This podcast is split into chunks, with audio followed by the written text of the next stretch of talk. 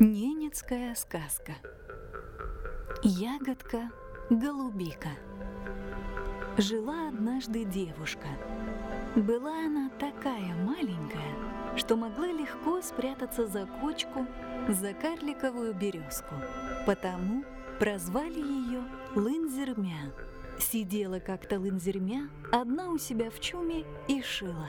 Вдруг в чуме стало темно. Кто это уселся около дымового отверстия и мешает свету проникать в чум? Подумала Лынзермя. Подняла она голову и увидела белку.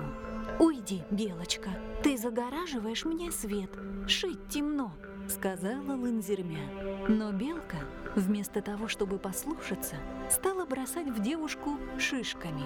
Рассердилась Лынзермя и сказала, «Белочка, если не перестанешь бросаться шишками, я ударю тебя шестом».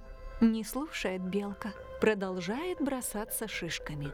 Взяла Лынзермя шест и ударила им белку. Белка упала на землю. Стала Лынзермя снимать с белки шкурку. Сама приговаривает. Из этой части шкурки я сошью рукавички. Из этой части шкурки сошью палицу. Из этой части шкурки сошью себе шапку. Мясо белки она разложила по нартам. Через некоторое время пришли в чум два незнакомых человека. Лынзермя встала со своего места, вышла на улицу и принесла большой кусок беличьего мяса. Часть мяса она сварила, часть приготовила для еды в сыром виде. «Видно, ты хорошая хозяйка», — говорят мужчины. «Будь женой одного из нас». Испугалась Лынзермя. Не знает она этих мужчин.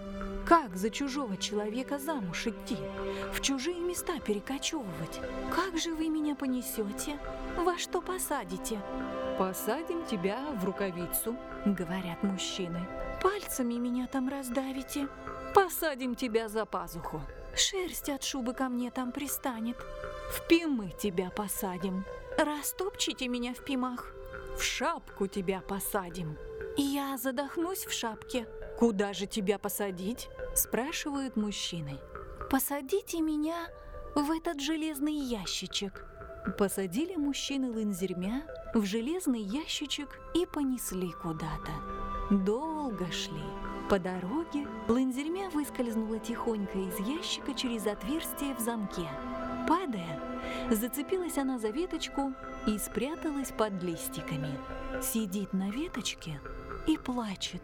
Как домой вернуться, не знает.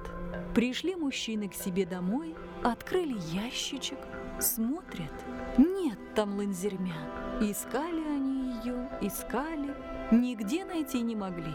А лынзермя так плакала на веточке, что вся посинела, совсем маленькая, круглая стала. В ягодку превратилась девушка, в ягодку-голубику. Не сразу найдешь ты ягодку-голубику, прячется она за листочками, боится, как бы не нашли ее чужие люди.